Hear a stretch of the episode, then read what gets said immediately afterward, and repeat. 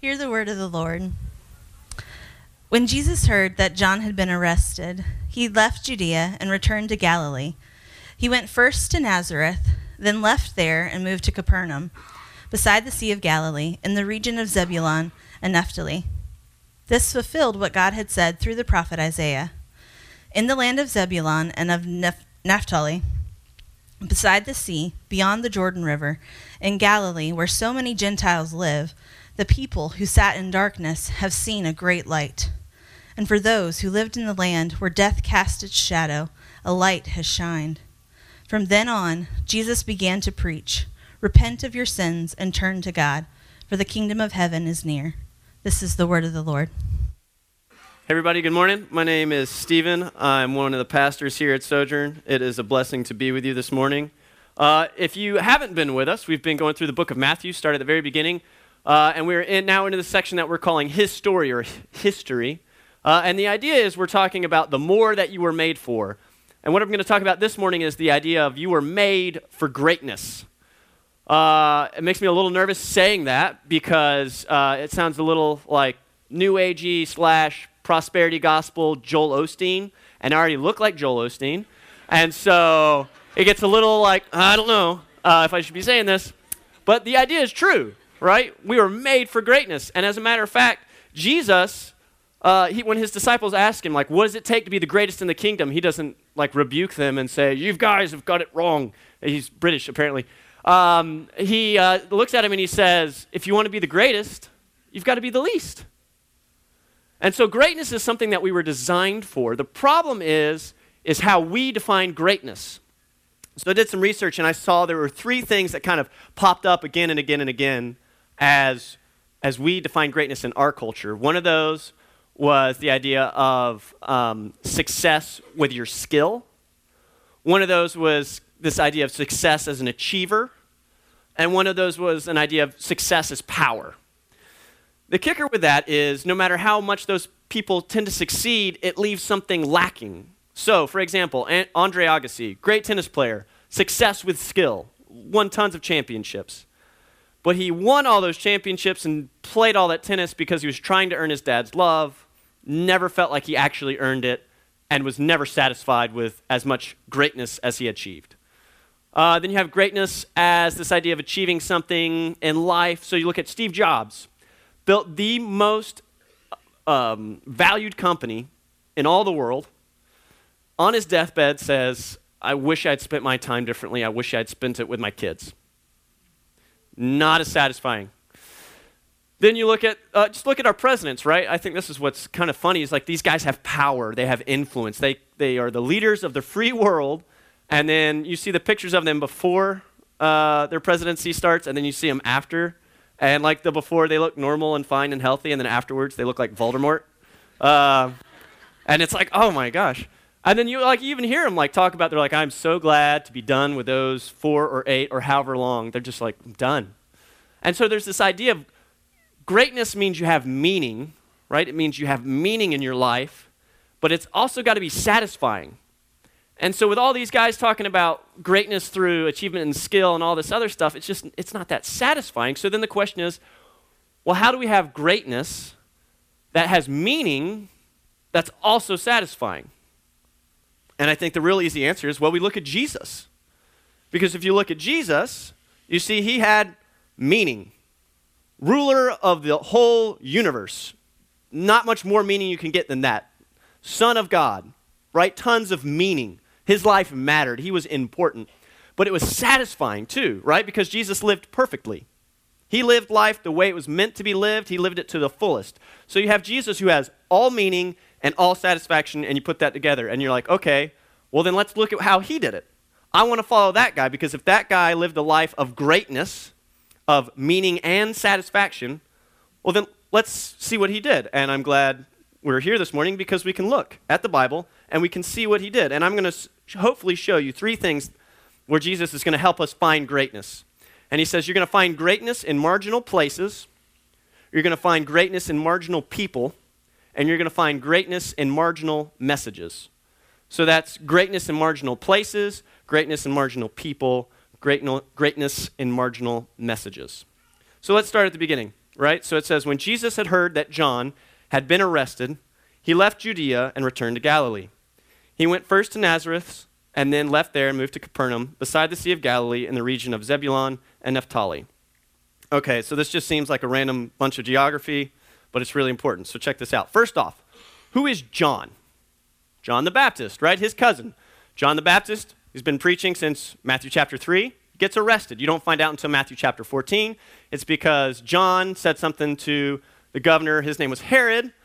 And he said, Herod, you shouldn't be trying to sleep with your brother's wife. Herod did not like that, so he had him arrested.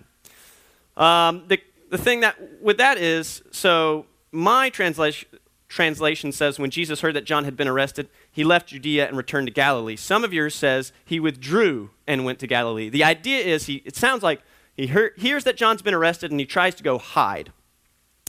But guess where Herod was governor? Galilee right? So this is not Jesus like going and hiding. He's heading into the teeth, right? That's a little nerve wracking, right? So first, this is just where that means something weird's going on here. Like, Jesus, what are you doing? This is not, you came out of the temptation in the desert, and we think you sh- why are you going to Galilee? So there, that's a little weird, right? But then the other thing is, you got to think about it like this. So he comes out of his temptation, right? So he's in kind of the middle of the state of Israel, and you would think Jesus is going to start a religious movement, right? He's going to go and get some disciples and start teaching the people. And you would think, okay, well, where's the smart place to go? Like, if this was the West Wing and he had some advisors, they'd be like, all right, hey, man, if we're going to get some people together and we're going to do this thing, you need to go south. You're going to head to Jerusalem. You're going to get your group together. This is going to be great. And Jesus comes out of the desert and he goes north, right? And he goes to Galilee, which is just an out of the way place. Uh, it's kind of like along the main road, but it is not important. And as a matter of fact, in terms of religiously speaking, uh, there's this thing in later in the Bible where they make fun of Peter's accent. They're like, "Hey, you're from Galilee. You've got an accent." He's like, "No, I don't." And what's funny is the religious people in the South thought the people in the North from Galilee who studied religious things, they thought they were stupid because they had really weird accents. So if Jesus is going to start a movement, if he's going there to like be a somebody, this is the absolutely wrong place to go. This would be like if you were like, I want to start a tech company. I would say, go to San Francisco. And you're like, I'm going to go to North Dakota. It makes no sense. And so you have to ask yourself, why? Jesus, why would you go to this out of the way place? Why are you going to Galilee, into this region that just, this is not where you should go? And especially, especially if your cousin just got arrested for telling everyone you're the chosen one who's going to be the king of the known world. And here's what I think Jesus is telling us I think he's trying to show us that greatness is not found by being famous and having a platform. Right? Does Jesus get famous? Yes. Does he eventually have a platform? Yes. But that's not what he's pursuing. As a matter of fact, he's heading to a place where he, it's going to be hard for him to get known. It's going to be hard for him to get a following because this is just not the place to do it. It's a marginal, out of the way, understated place called Galilee. And I think, though, like, we see Jesus do this, and we're like, okay, if I want to be, to, if I want greatness, I need to be like Jesus, go to the marginal places. But we we don't really like that because we don't really believe it's true. We would rather go to places where we can be known and loved and appreciated, and that's not bad stuff to want, but we go to places that are kind of influential, hoping that's what we get right? And so, and they don't have to be like world stages. They just have to be the family reunion, right? We want to be known there, or the PTO, or here at church, right? We just want to go to these little places where we're known just a little bit. We have a little bit of this fame because these are in the important places. And I remember the first time I got invited to an important place, or actually, I kind of invited myself, um, was I thought it was going to be the pulpit. I thought, like as a 14 year old, I was like the jam. And so we had Youth Sunday, and they're like, Who wants to preach? And I was like, coming out of my seat, like, Yeah, pick me, pick me, pick me. And because nobody else like would do it, they let the 14 year old do it. And I thought, like, this, this is going to be it. This is where I'm going to arrive. After this sermon, everybody's to be like, Well, Pastor David's okay, but really, Stephen, the 14 year old, we need to hear him preach more often. Like, this was, I was just craving it. And so I get up there. I remember my first joke. My first joke was, hey guys, you know, first time preaching, a little nervous, so I might say um or uh a lot. You can count them. There'll be a prize at the end. Oh, ha ha ha, he's so funny and humble. Ha ha ha ha. Right? Thought it was great. Preach my sermon. I'm bringing it. I'm like throwing heat. I'm just telling people about Jesus and you don't follow him and ah, right? Like because I'm young and I'm on fire. And it's like, okay, so I'm ready. It's an old Baptist church, so you have the, the thing where they invite everybody down at the end, right? So I get down front at the end and I'm like, here they come. We're the people. Nobody comes.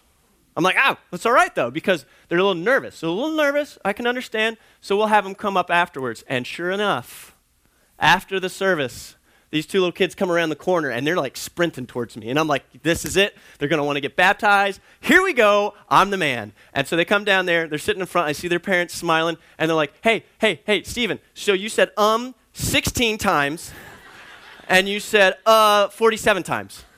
Where's our prize? And I was like, come on.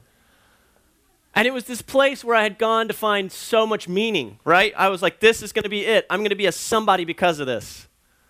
And I end up finding despair because it was just such a letdown. And I think, again, this is what Jesus is trying to show us. He's like, you can go to those places. You can try to go to those places where you'll be a somebody when you show up there. But I'm not going to do that. That's not how Jesus lived his life. He went to the places that were overlooked, the places where the nobodies are from. And you got to ask yourself, well, why did he do that? And I think he's doing that. He's trying to say, this is the good life.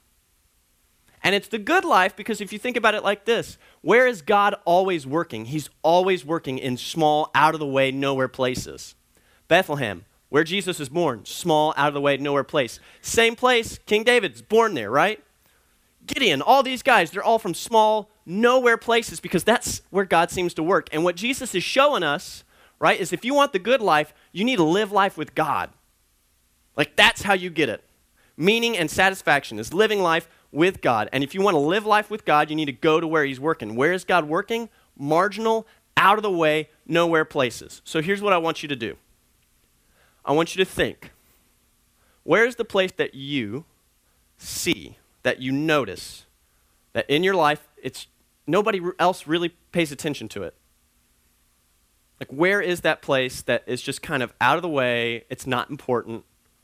Where is that place? Think of it right now. Just go ahead and like take three seconds. Think of that place. Okay. I'm not saying god is doing something crazy there but i'm saying he's probably doing something and he wants you involved and so maybe this week, the idea is just to go spend some time at that place. Could be the school, maybe it's the library and the reading program, maybe it's your own house, maybe it's your family. I don't know. But that place that just came to mind that's like this is an overlooked, out of the way place, I'd bet you dollars to donuts that God's doing something there. And that's what he's trying to show us. So when you look at this passage, the reason Jesus goes to an out of the way place is because he's going to where God is at work. And so then the next question then is, is okay, so what else do we see in this passage? What else do we see Jesus trying to show us by the way he lives his life? And I think the next thing he shows us is that greatness is found in marginal people. We're going to read this uh, verses 14, 15, and 16 here. So it says, This fulfilled what God had said through the prophet Isaiah in the land of Zebulun and of Naphtali, beside the sea, beyond the Jordan River, in Galilee, where so many Gentiles live, the people who sat in darkness have seen a great light. And for those who lived in the land where death cast its shadow, a light has shined. So, again, some more seemingly like throwaway stuff, like references to things that, like Zebulun, Naphtali, who are these guys? Um, and then even this idea of saying, like, this fulfilled what God said through the prophet. It's almost like it's like, okay, here's the prophecy. We know Jesus is the Messiah because he came from the land of Zebulun and Naphtali. That's the whole reason. Just it's prophecy. And yet I I think there's there's more going on here than just Jesus fulfilling a prophecy. It's pointing out where he came from because the people who are there. So pay attention to this. The people who are there, who are Jews, right, are descendants of Zebulun and Naphtali. Okay, who are those guys? I didn't know who they were, so I had to do some research. Zebulun and Naphtali are two of the 12 tribes of Israel. So they're two of the sons of Jacob. Okay, so how important are they? Well, you can kind of get a sense how important a son of Jacob is, how important the tribe of Israel is, when you look at Genesis, and you can see Jacob giving blessings to his sons. So you look at Genesis, how Jacob's giving blessings to his sons. He gives blessings to like Judah, who's like, You are king forever, right? Awesome blessing. He gives blessings to like Levi, he's like, You will have the sword. And it's like, Oh, I don't know about this, right? Simeon, he's like, You're strong and might, but you won't be ruled forever. And it's, so there's like some cool things that's happening. And then you look at Zebulon, and it's like, You're going to be a fisherman, which is almost an insult to an Israeli because, think about this, the sea was a place of chaos and really somewhere you didn't want to work, right? The reason the, the chaos hovered over the waters, right, in Genesis 1 is because it's chaos. They don't like sea. They are land faring people. They are not sea faring people, right? So being like you're the fisherman is like if your dad was like, We have this great company and you get to be the janitor. You know, it's like, ah. And then Naphtali, right, is his blessing is you're going to have kids who are as pretty as deer. Well, it's like, okay, thanks, Dad. Uh, so you got fisherman man and pretty kids man, you know, and that's that's their blessing. Just they're not really that important. And I think you can even see how unimportant they are and who their moms are, right? So Leah is uh, Zebulon's mom, and she's the one that Jacob didn't want to marry. And then Naphtali's mom is Jacob's loved wife, Rachel's servant. That's his mom. They are just, they're from unimportant moms, they have unimportant blessings, and they're going to have descendants who are just kind of not that important. And that's where Jesus goes. He heads to a group of people just not that important. Right? They're in the north, they have funny accents. They're not important. Not only that, but the reason that this place where where this area is situated, where Galilee is situated and Capernaum is situated, it's on this road where a lot of Gentiles would come into the area and be like, oh, this is cool, we'll sit here. And so the area is filled with unimportant Jewish people and also like kind of gross, irreligious Gentiles, which is what we are, right? And so we read the passage and we think, a light has come to the Gentiles. How wonderful. But if you're a first century Jewish person, you're reading this thinking, uh, why in the world would the Messiah show up to the not religious people who aren't even following him? That, that makes no sense. Like, why, why would the Messiah go there? Like, he, sh- he shouldn't, uh-uh, no, no, no, no. He needs to go to Jerusalem. That's where the important people are. That's where the religion is. That's where the temple is. We need the Messiah to head to Jerusalem. And Jesus is going to Galilee. And again, you got to have to wonder, like, what is he trying to show us? What is the point of this? And again, I think what he's trying to show us is like if, if you really want to experience greatness, if you want to enjoy life, if you want to have meaning and satisfaction, don't try to go hang out with the somebodies. Go hang out with the nobodies. And what's funny is like as much as it was like, I yeah, I know I shouldn't sit at the cool kids table. I should like invite other people over and uh, but we really I, we don't do that. And what's funny is, like, I even experienced this in my own life as a college student where I was like, I'm going to become a somebody. I'm going to have meaning in my life because I'm going to hang out with a somebody. And so I figured out a way to do this. And it was at college, and I went to college with a guy named Steph Curry, who, if you don't know him, he's a basketball star. He's kind of a big deal. And uh, I was like, I'm going to be Steph Curry's buddy. And so what I decided was we were playing this game where you had to get shoot other people with a water gun and uh, it started out with 300 people. If you shot somebody with a water gun, they were out of the game, and it like lasted for weeks and weeks and weeks. You would like run and hide, and it was really fun. And it got down to eight people, and I was one of them, and Steph Curry was one of them. And I was like, I'm getting Steph. Because everybody else had been scared to get him because they're like, I don't want to get the superstar basketball player. I was like, no, no, no, you don't understand. Here's what's going to happen. I'm going to get him. And then I'm going to apologize. I was Steph, I'm so sorry, man. I love you. I just, I had to, it's part of the game. And he's going to be like, yeah, I know, man, no hard feelings. And I'll be like, really? And then he's going to be like, yeah, man, hey, to prove it, why don't you just come over and we'll have pizza together? And I was going to be like, oh, no, Steph. And he's going to be like, no, real, man, you should come on over. And I'll be like, okay. And then we were going to go have pizza and we are going to talk about life. And he's a Christian, I'm a Christian, and we're just going to like gel and connect. And then we're going to like move on for the next few years and I'll be his best man. And it's going to be incredible. And then I'll be like his agent. And then it's just, this is going to be great. So here's how it's going to work. So I'm in class I see him coming, walking into the building. You can't shoot anybody in the building, so I run outside and I'm like sneaking right there by the door. And as soon as he comes up, come out the door, squirt him with a gun, he's out. Oh, Steph, I'm so sorry, man. And because Steph is actually a cool guy, he was like, ah, man, don't worry about it. I know. And I was like, yeah. Yeah. He's like, yeah. I'm going to go to class. Okay. See you, man. See you. walk back to class. And the problem was, that wasn't the end of it. Not only did I not get to hang out with him and become his best man and his agent, he started a rumor about me. He decided to tell everyone he got knocked out of the game because he was helping his friend who was on crutches and he didn't have hands to defend himself. And so that I waited until an inopportune time and shot him while he was defenseless. Not true. he had his hands available, he was opening the door, I shot him fair and square.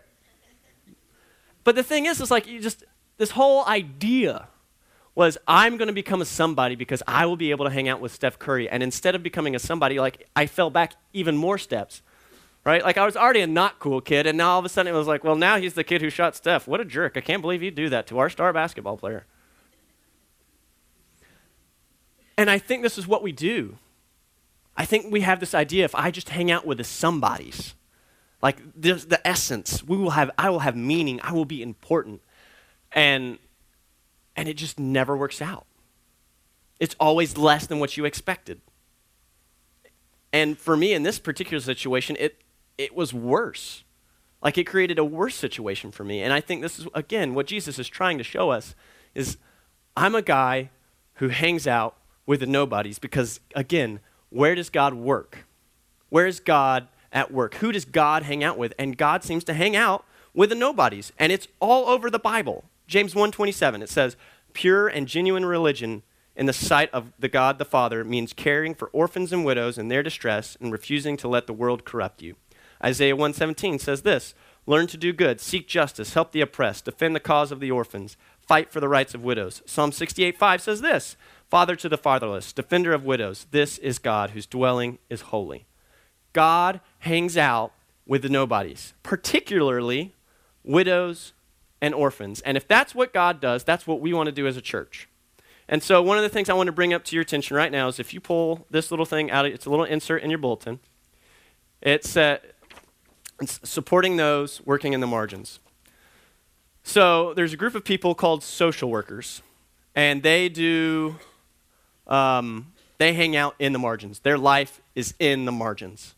Uh, they work with, particularly at this group, what we're talking about is a group of people called at Child Place. Um, and they, it's such a thankless job, guys. They drive so far, work so many hours, have so many cases. Uh, it's un- like, I can't imagine how hard the situations they're in, how many tears that they have to see cry, and how many tears they have to wipe away. It's just brutal. And it's just thankless because nobody has ever thanked, you know, it, the situations just aren't good. So there's no like, oh, thanks for all the work you put in because it's just a thankless job. And so one of the things that we want to do is say, okay, well, if we want to be a church that's in the margins where God's at work, we want to be thanking these people and supporting these people. And so what we're going to do is we're going to put together little gift bags for them. Uh, and actually, a foster kid gave me this idea. We're going to put them in coffee mugs. And we're going to put candy and a gift card and a note and a cool pen if you want to get that. And we're going to take it over and give it to them. Now, here's the cool part, right? Um, I said this in the first service, and everybody got signed up for. It. So we had a few names. We had like 20 some odd names, and everybody got signed up. Sarah, don't tell anybody. She, yeah, okay. Is, she works there. So anyway, uh, so what we're going to do is we're going to have you guys come up and sign up to bring little small amounts of gift cards so we can distribute them to all the different ones. So, if you will, I'm going to have a table out here.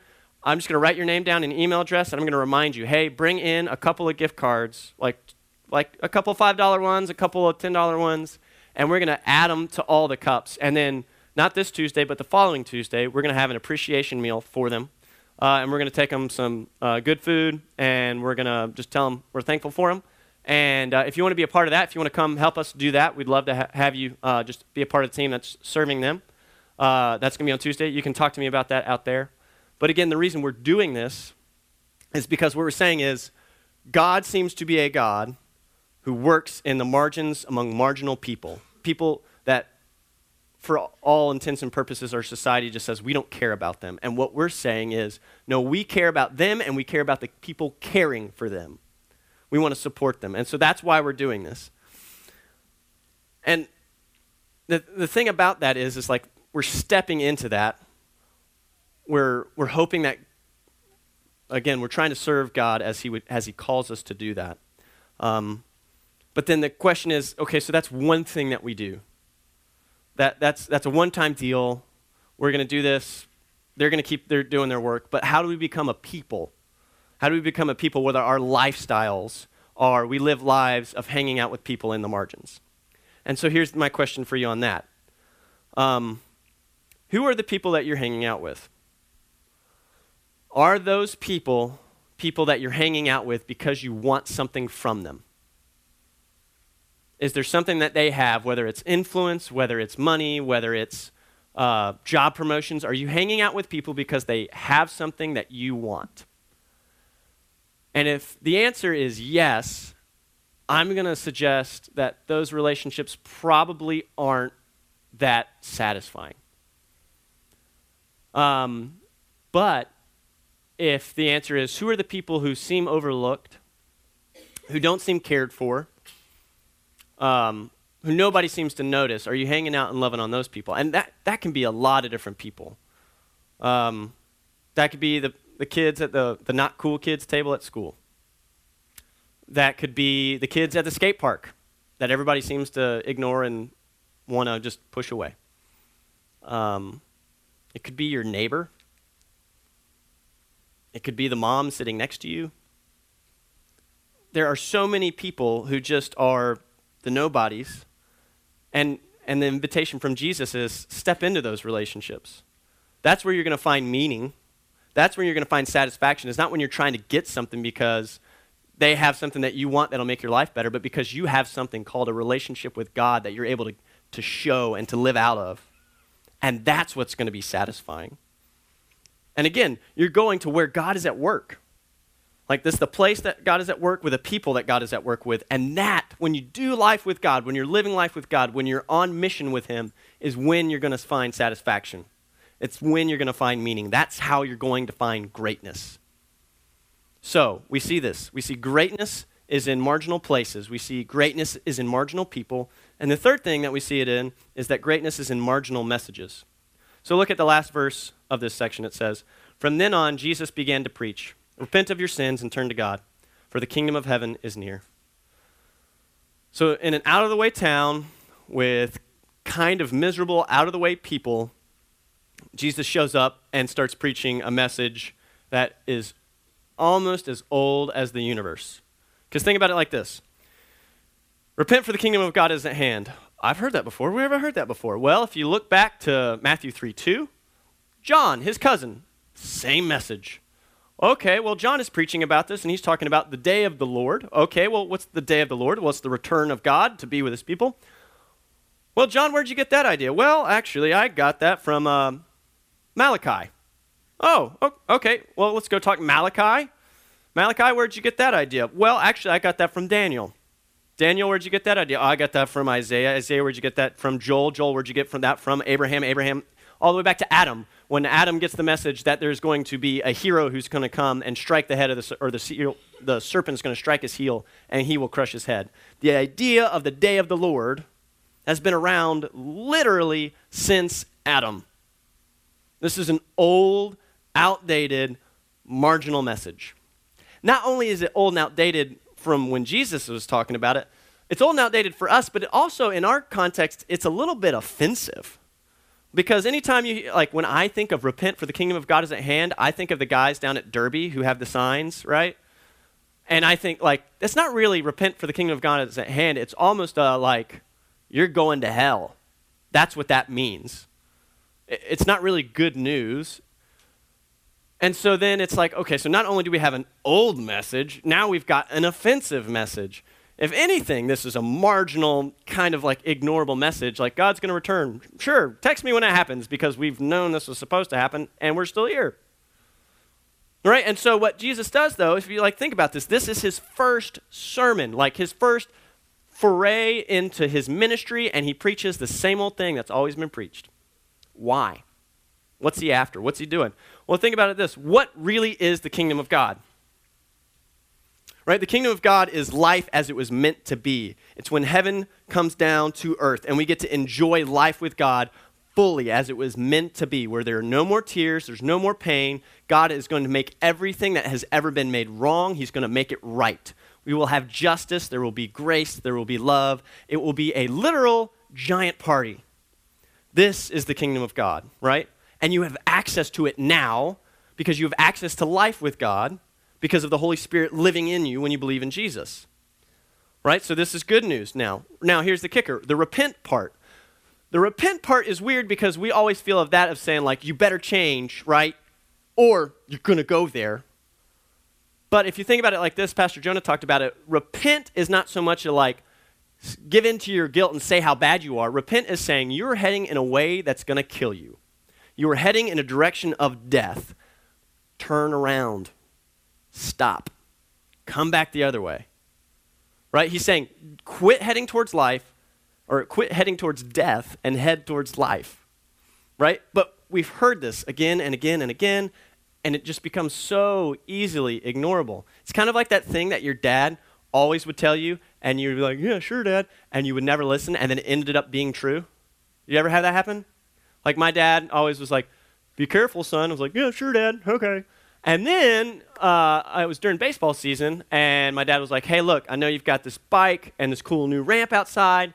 You should be really careful because I don't want you to get hurt." And I was like, "Whatever, Dad. Sure, yeah, I'll be careful." And so the first day, we're riding on a ramp, go off, wobble, fall down, skid my knee.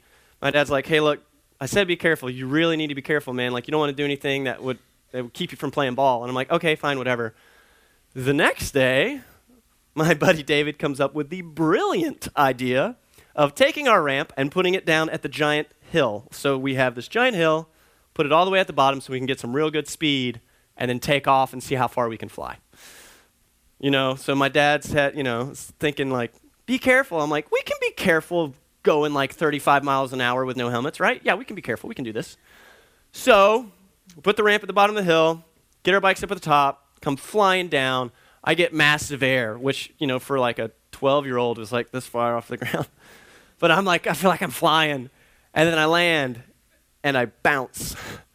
And the problem is, is if you bounce, that's no big deal, right? Because you just keep your handlebar straight. But I bounced and I turned. And the problem is when you bounce and you turn your wheel, which usually goes like this, goes like this. And when that wheel going like this hits the pavement, there's a thing called gravity and friction and they apparently start as soon as I hit, and I took off kind of like Superman, like in this mode, kind of like flailing, but like not without the flail, just like one arm out, like this. And I'm like sitting there, you know, like floating over the ground thinking, Dad was right, Dad was right, Dad was right. and then I come down, I mean, I'm just like skid on the pavement and just like all of this is just like road rash, nasty. I would describe it, but we're in church. It was gross. And so I like go in and like bandage up, and I'm like, okay, I'm good, I'm good, I'm good, I'm good, I'm good. And dad comes home and he's like, so looks like you weren't that careful. I was like, well, you know, he's like, I, I, I, can play, I can play, I can play like this. And he's like, I don't think so. Throw me the ball. And so because it was so many bandages and so much stuff, I threw it and like all the bandages were just like and like came off.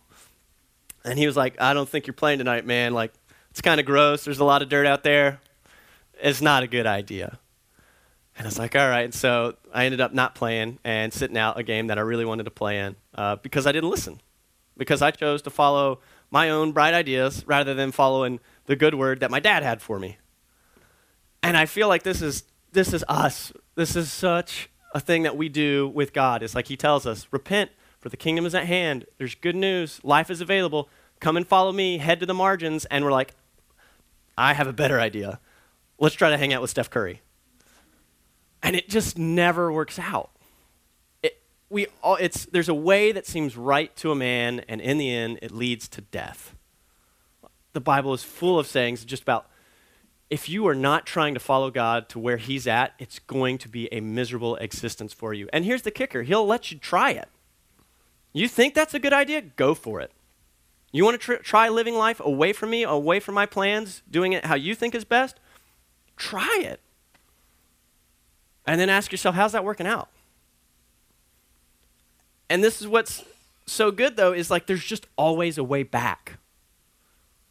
God is never saying, well, well, you tried it, you went away from me, and so now I'm not doing it, I'm done with you. No, you think about this like we turned our backs on God, and He came to rescue us.